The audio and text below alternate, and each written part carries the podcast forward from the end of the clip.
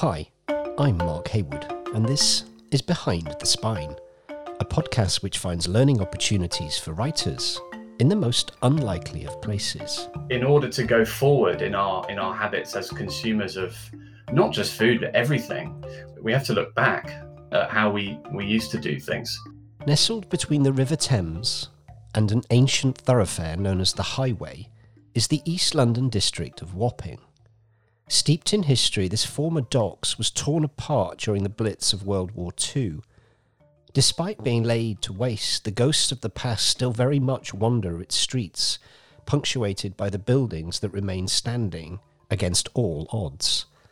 One of those buildings is my local, the Prospect of Whitby, an historic pub overlooking a gallows which sits on the site of an ancient riverside tavern that once entertained sailors, smugglers, and cutthroats as far back as the 1520s. Its deviant past really puts into perspective Sherlock Holmes's insistence that one should always carry a firearm east of Aldgate.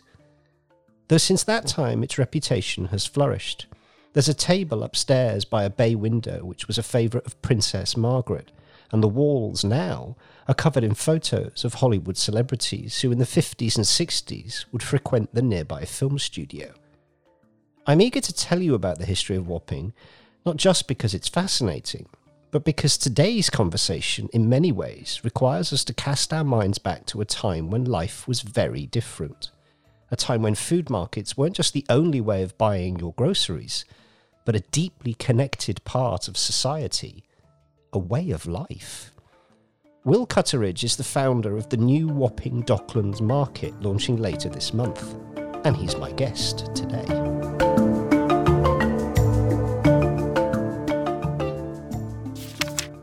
Chapter 1 Winding Back the Clocks.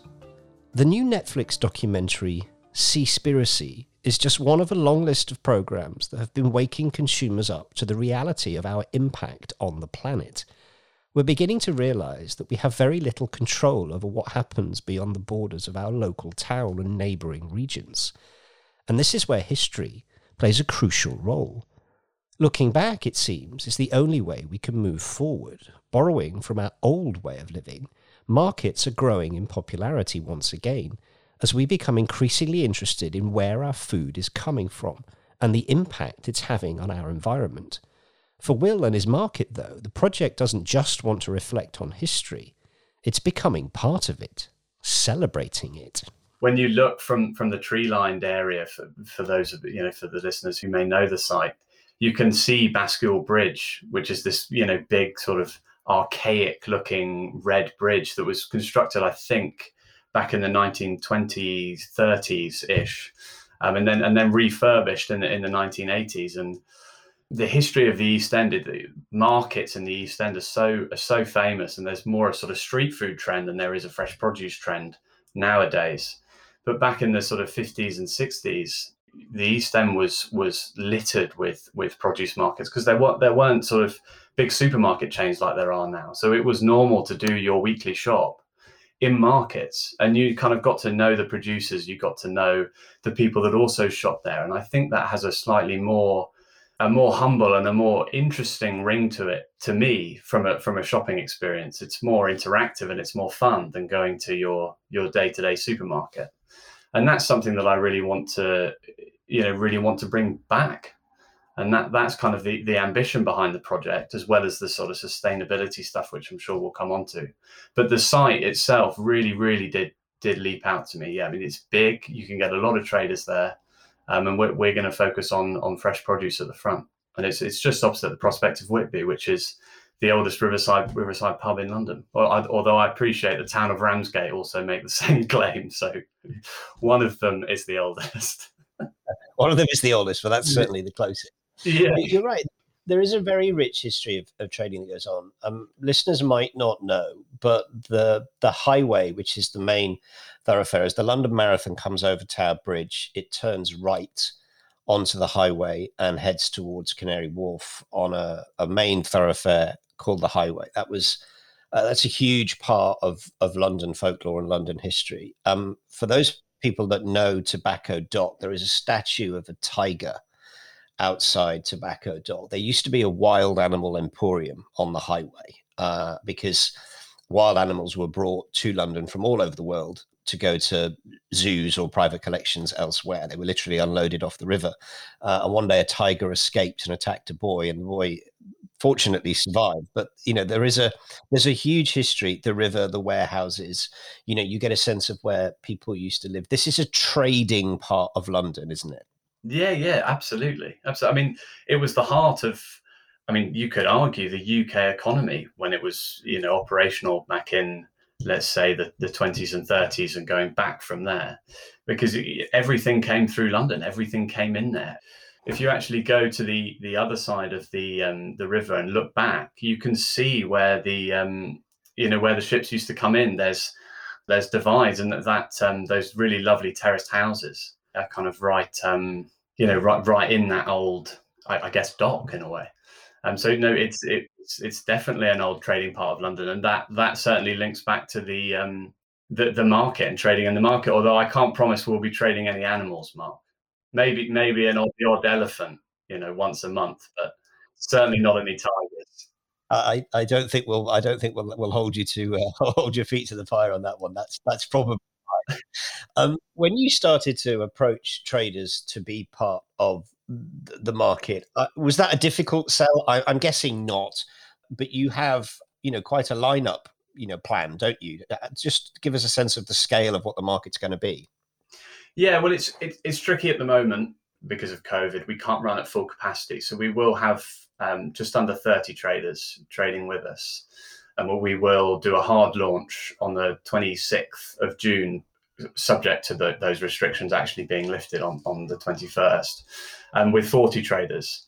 Do you know what? selling it is actually quite easy. Again, linking back to the, to the history, people want, you know, even the traders, they want to trade in an environment that is exciting and that has um, something more to it than just somewhere for them to sell their their fruit and veg or their honey or their you know their bakeries and fishmongers and, and, and so on and and I, have I've worked in um, in markets. I mean, I can I'm sure we'll come on to, to a bit of bit of history about how I actually got into to markets. But I, I knew um, quite a few traders before actually starting the project, um, so that that did really help me kind of um, push the sales along a little bit. But uh, certainly dropping in the, the the oldest Riverside pub in London is bang opposite. I think I think must have brought me in at least three or four. Chapter 2 A Matter of Luck. By now, you'll understand just how deeply connected the site of Will's Market is to the history of Wapping. But the more closely you look at the wider area, the greater the story unfolds. Nearby, you have an iconic site that's featured in countless television and film productions, the Wapping Hydraulic Power Station, which back in its day used to power all the West End theatre curtains. Then on the other side of the highway, you have the Troxy, once an old cinema remembered in photos from the Blitz, during which people battled fires caused by bombs dropped nearby. And further out, of course, you have Whitechapel and the story of Jack the Ripper. By paying particular mind to the history of the area, Will's Market is doing more than simply providing fresh produce to the locals. It's a way of reconnecting us to the wider story of the East End's past. But turning to a different story now, let's find out how Will became involved in the business of markets. It's just a story of, of sheer luck, really. And and um, I, I, worked in property for five years um, as an as an apprentice uh, at a big uh, big property firm. You know, as an apprentice, I didn't have terribly much money to put together, so I put I worked in um, in pubs a lot up north, where where I'm from in, in Holloway and Archway, and I, I sort of wanted to reclaim my evenings a little bit. Um, so I, I, was speaking to um, someone who I knew from the gym, and they uh, said, "Well, if you're looking for sort of more daytime work, you should get in touch with with the Padfield family, who uh, run a dairy farm in, in Bath called Bath Soft Cheese. Really, really, really good cheese. They do soft cheese, hard cheese, uh, an award-winning blue cheese. It's it's incredible. So." I got in touch with um, with them, and, and, within two weeks, I was selling their cheese across their network of markets in London, and, and I had my evenings back, and it sort of grew from there. Really, the fascination for it almost felt like I was going back in time. It was it didn't kind of feel like you know the, the um, traders actually trade like like a sort of goat for for milk. You really do kind of. I, I take some cheese to the fruit and veg guy, and he gives me some fruit and veg, and there's there's all this sort of swapping that goes on within the markets between the between the producers and, and and on top of that, actually having a, a kind of um, a connection to the producers and knowing them and knowing exactly where the food has come from, I just really kind of I really got hooked on it, and I, I wanted to be involved. And eventually, my probably it came came to my, my knowledge that just a career in in uh, in a large corporate firm just really wasn't for me. Um, and, and I knew I wanted to um, wanted to to start a business. It's been a a kind of dream of mine for for quite a while. I mean, I'm looking at a, a Richard Branson book that my mum gave me when I was about 15. I think when I first started sort of talking about the the idea, and and that's where it, it, it sort of came. So moving out of my my property career, it seemed the the natural the natural first business to start was in was in street markets, and then this site came about, and I I learned more about about street markets and, and the history of street markets in the East End um, and and the the idea really started going from there. Of course, all linked with the with the sustainability stuff again, which we'll which we'll come on to. There's a bizarre fascination that we have for markets. Um, they're not just places to shop or places to barter. You know, in your case, they are places to go and exist and hang out and and weirdly take photos. If I think about you know bigger markets in London, um, listeners will will know probably of Borough Market, um, which seems to be ninety percent tourist trade, maybe ten percent local trade, but the preponderance of places that you can buy food to have on the hoof and, and take away with you probably overshadows the places where you can actually buy produce. It's a it's an end to end package, isn't it? People like to exist and spend time in markets that goes way beyond the transactional nature of purchasing food and drink. Um, the community aspect of that is huge, and I think it will have an effect here. It's a very residential place. It's a it's a community that has been under lockdown like everyone else for a long time. Do you have high hopes, you know, restrictions um, notwithstanding, that this will be a place that the local community really connects with. Absolutely. I mean, going back to your to your point about um, you know borough market and other and other street markets, what frustrates me in a way is I think they're wasted. I think markets are seen more of an event than they are a shop. And that is really what I want to tap into. And I think Wapping is a fantastic area to, to do that. People come for street food. They don't come for produce.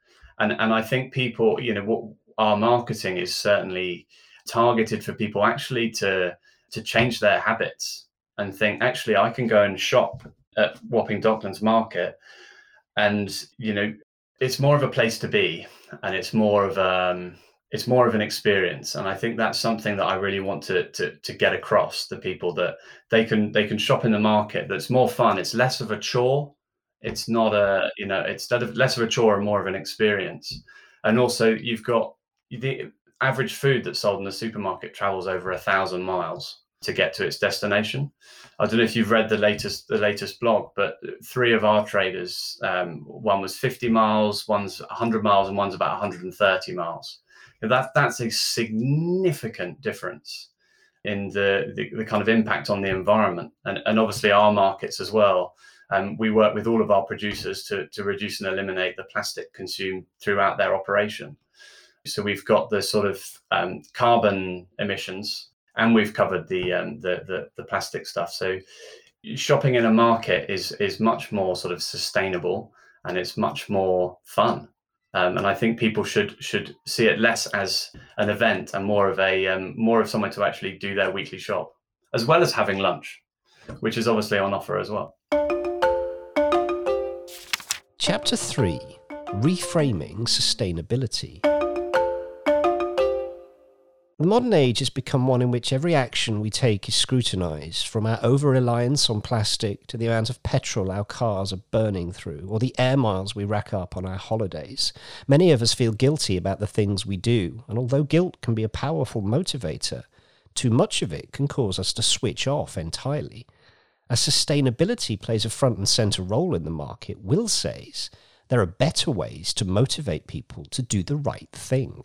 We're having compostable bins throughout our um, our market, which you know the the main substitute for plastic, um, particularly in a street food setting, is compostable packaging, and and it, it's really important to me that that we actually look at this as something to be excited about because we've got two choices with plastic and the environment. We either feel guilty about it and make it worse, or we feel excited about it and, and, and work towards solutions and make it better. Whilst we don't have a completely zero plastic market, because the problem with having a zero plastic market is you exclude people. And when you're doing the sales to say you're, we're a zero plastic market, a lot of producers will just go, oh, I can't be bothered. But whereas we we proactively make an effort to help them, we say, look, we're, we're not a zero plastic market, but by taking a, a pitch with us, we will help you make sustainable changes to your business to help you get to a zero plastic operation. Because people are busy running their businesses, they don't want another kind of thing to worry about. Um, so that's one aspect. And then coming back to the to the actual customers who are shopping in the market every week, in order to start feeling less guilty, just simply by shopping with us, you're you're helping and, and starting a trend towards a more sustainable shopping experience. The biggest battle that, that we come across is um, shelf life. The classic example is a cucumber. It lasts three times longer in plastic than it does on, on its own.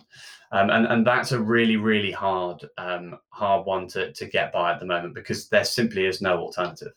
The alternative is to package up your produce in more sustainable packaging, but it, it won't last as long. Therefore, our, our producers are, are, losing money.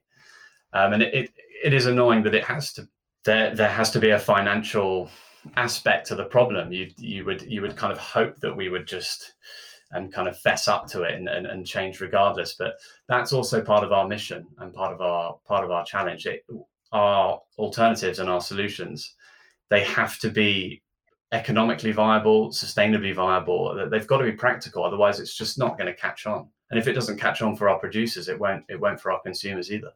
A few weeks ago, I spoke with wine expert Helen McGinn, and, and I said I have a particular fondness and association to wines if I've been to the winery or vineyard and, and potentially met the winemaker or been on a tour of the estate it's the same with food, isn't it? If we are able to connect with the person that has either farmed it or produced it or been responsible for getting it to the market and then selling it to the consumer, we're much more likely to have an appreciation for it as an end to end product rather than something that we just buy to take home to put in the fridge and then cook. That's all part of the footprint, isn't it? If you, as a consumer, connect with the producer, you have a deeper understanding of how it's been grown or farmed, how far it's traveled, you know, what has gone into that product. Whereas if you go to a supermarket, I think even though it says, you know, from Kenya or from Ethiopia or wherever it might be, I'm not entirely sure that resonates with us as much as it does we meet the person that's been directly responsible for putting it into the bag handing it over and thanking us for our business is that fair yeah definitely and I, and I listened to that podcast and I, I loved what you said when you you, you said that wine is has so much of a um, of a story behind it and so many people just go to the shop pick up a bottle of wine and drink it and don't think about it they don't actually get into wine until they understand the story behind it. And then you went into a point where, where you you said that so much of everything in life can be so easily overlooked and so many interesting and fascinating stories can be so you know easily just just disregarded because you're you're not aware of what you're consuming and i think exactly the same can be applied to to markets you do develop a personal relationship with the producers. You know, a lot of the time, the, the producers on the stalls are are either the owners, the owners' daughters, you know, children, um, nieces, nephews. There's there's a, there is a real connection to the source of the food, and also the the fact that it's travelled so so much less. Um, you know, 900 miles in, in in a lot of cases. The flavour and the freshness is actually a lot better we're recording this just before Easter. The market will launch just after Easter. Just give us a sense, Will, how excited are you about what this could mean? I'm hugely excited about about this this project, and you know it's it's fantastic for the people of Wapping to to have a food market there, um, and I think I think it could really catch on, particularly you know going back to your point about about the history of the area because markets are in themselves a historical even though this market isn't a historical um, you know artifact that they, they are a historical thing to have within within the community. And i think for those who have a who have a keen eye on on the property industry or, or the retail industry for for um, more specifically you'll notice that high street shops are changing. There are more butchers coming back. There are more small bakers coming back. And i really i really think that there's a there's a shift at the moment. In order to go forward in our in our habits as consumers of not just food but everything. We have to look back and at how we we used to we used to do things. You know in the in the 50s um, and and probably the 60s as well the um, the market was the length of the commercial road. The whole commercial road had market stalls the whole way along it selling pears and you know you name it everything. To kind of bring back that kind of market atmosphere and that feeling and that sense of community to Wapping um, is something that I'm hugely passionate about and, and um, you know hugely excited to, to bring to, to East London. Conclusion. A massive thank you then to Will Cutteridge for today's episode and to recap, what have we learnt? Having a direct link to the owners and families behind market stores makes the food and experience feel more real play an active role in engaging with your audience so they can develop a more personal, meaningful relationship with your writing. Markets make shopping less of a passive experience and more of something to be enjoyed. Don't let your audience feel alone in their enjoyment of your work. Build online and physical communities for them to come together and connect with the stories you're telling. And finally, sustainability has never been more important than it is now in all walks of life. Before you send your next project to the printers, think about the things you can do to mitigate your impact on the planet. And as a writer, never forget that you can always use your powers for good. Thanks for listening. I'm Mark Haywood. Let us know what lesson you've taken away from this week's episode. And as always, do share any suggestions for future guests or discussions. We'd love to hear from you. You can either give us a like or leave a comment on Apple Podcasts or get in touch on Twitter or Facebook. We're at Behind the Spine. We'll be back next week with another new episode. Until then, goodbye for now, stay safe, and keep writing. This podcast is produced by Ollie Giu Podcast Production. Find out more at ogpodcasts.co.uk.